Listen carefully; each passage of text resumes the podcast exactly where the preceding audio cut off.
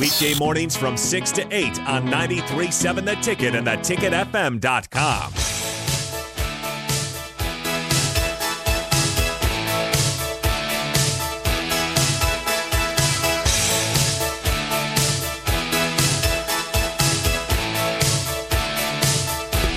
Oh, everything's just so fun right now. Oh, we had it out over Fit. We had it out over Fit. I'm so sorry. I don't know why you're choosing that fight of all things against me. Fitzgerald has historically been a good coach. I know. I Northwestern. Halfway applauded. You actually applauded him. I know. When we came back from Ireland. I know. You said, "Wow, you were right, Jake." Now he's lost two straight games. You want to come back to me? This might be residual. It might be residual anger over the fact that it makes Nebraska even look that much worse. Right. Yeah, this sucks. This sucks right now, okay? And Georgia Southern lost to UAB and scored 21 points on UAB. Yeah. 21. Yep. Yeah. I mean, it just almost feels like a nightmare is unfolding before our eyes. It is a nightmare. Well, it's a living nightmare. I don't want people to turn off the They like radio. Chaos. They like chaos. No, they don't. Some people love chaos. You know that. You know people that love the chaos right now, the situation. This is scary. I don't like this kind of chaos. And I don't want to be over dramatic either. Okay? I don't want to be over dramatic. Okay? What? Can you be over dramatic right now? It's a legit question. I'm not joking. This is not over dramatic. If things don't change, like if what I said in the first segment, if the dam has broke, the dam's busted,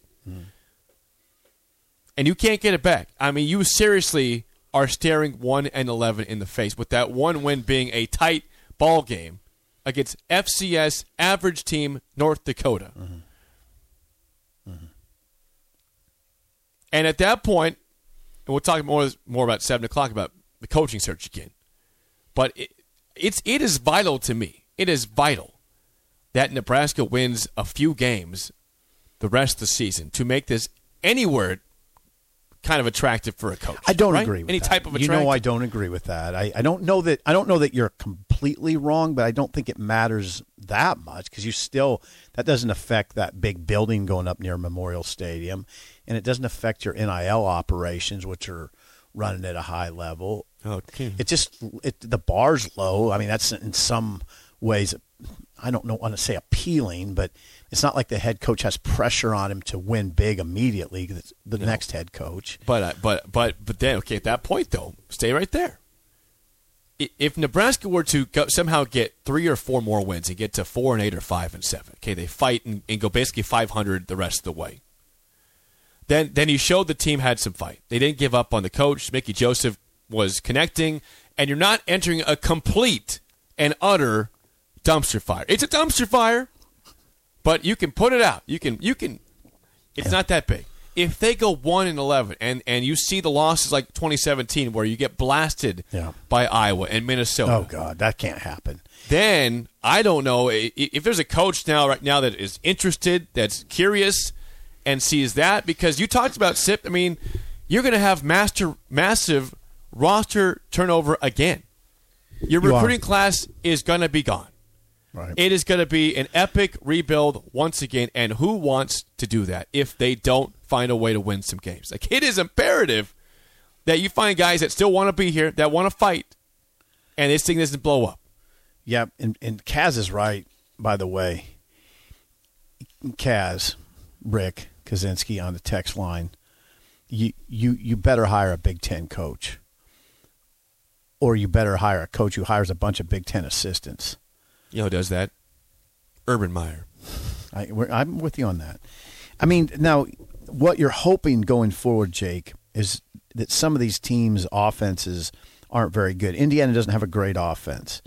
Purdue does. Rutgers can run it. Illinois has a pretty ordinary offense. I'm worried about Mo Ibrahim. You should be. Minnesota looks really good right now. I mean, Colorado's terrible, by the way. They Oh, God, they're allowed. Colorado, get ready for this. Allowing over 7 yards a rush.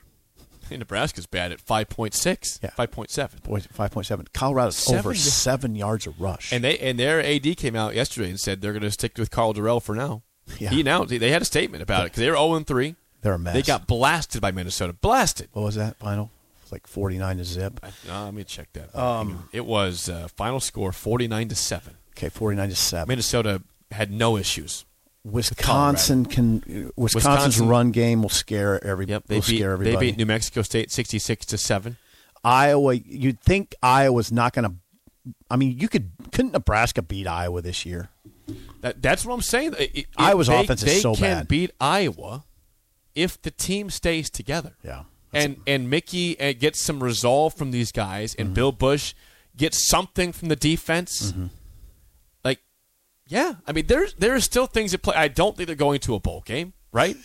Nebraska, obviously. Right? Can we all? I mean, I'm just saying, stating the obvious. Yeah. It seems very obvious they're not going to a bowl game. Right. But can you at least be respectable? Now, they've been respectable last year at 3-9. That sucked, though. This is different. Yeah. Now your head coach is gone and your DC is gone. Mm-hmm. Now this is on you as a player to show that, hey, this, I care. Yeah, I want to be here.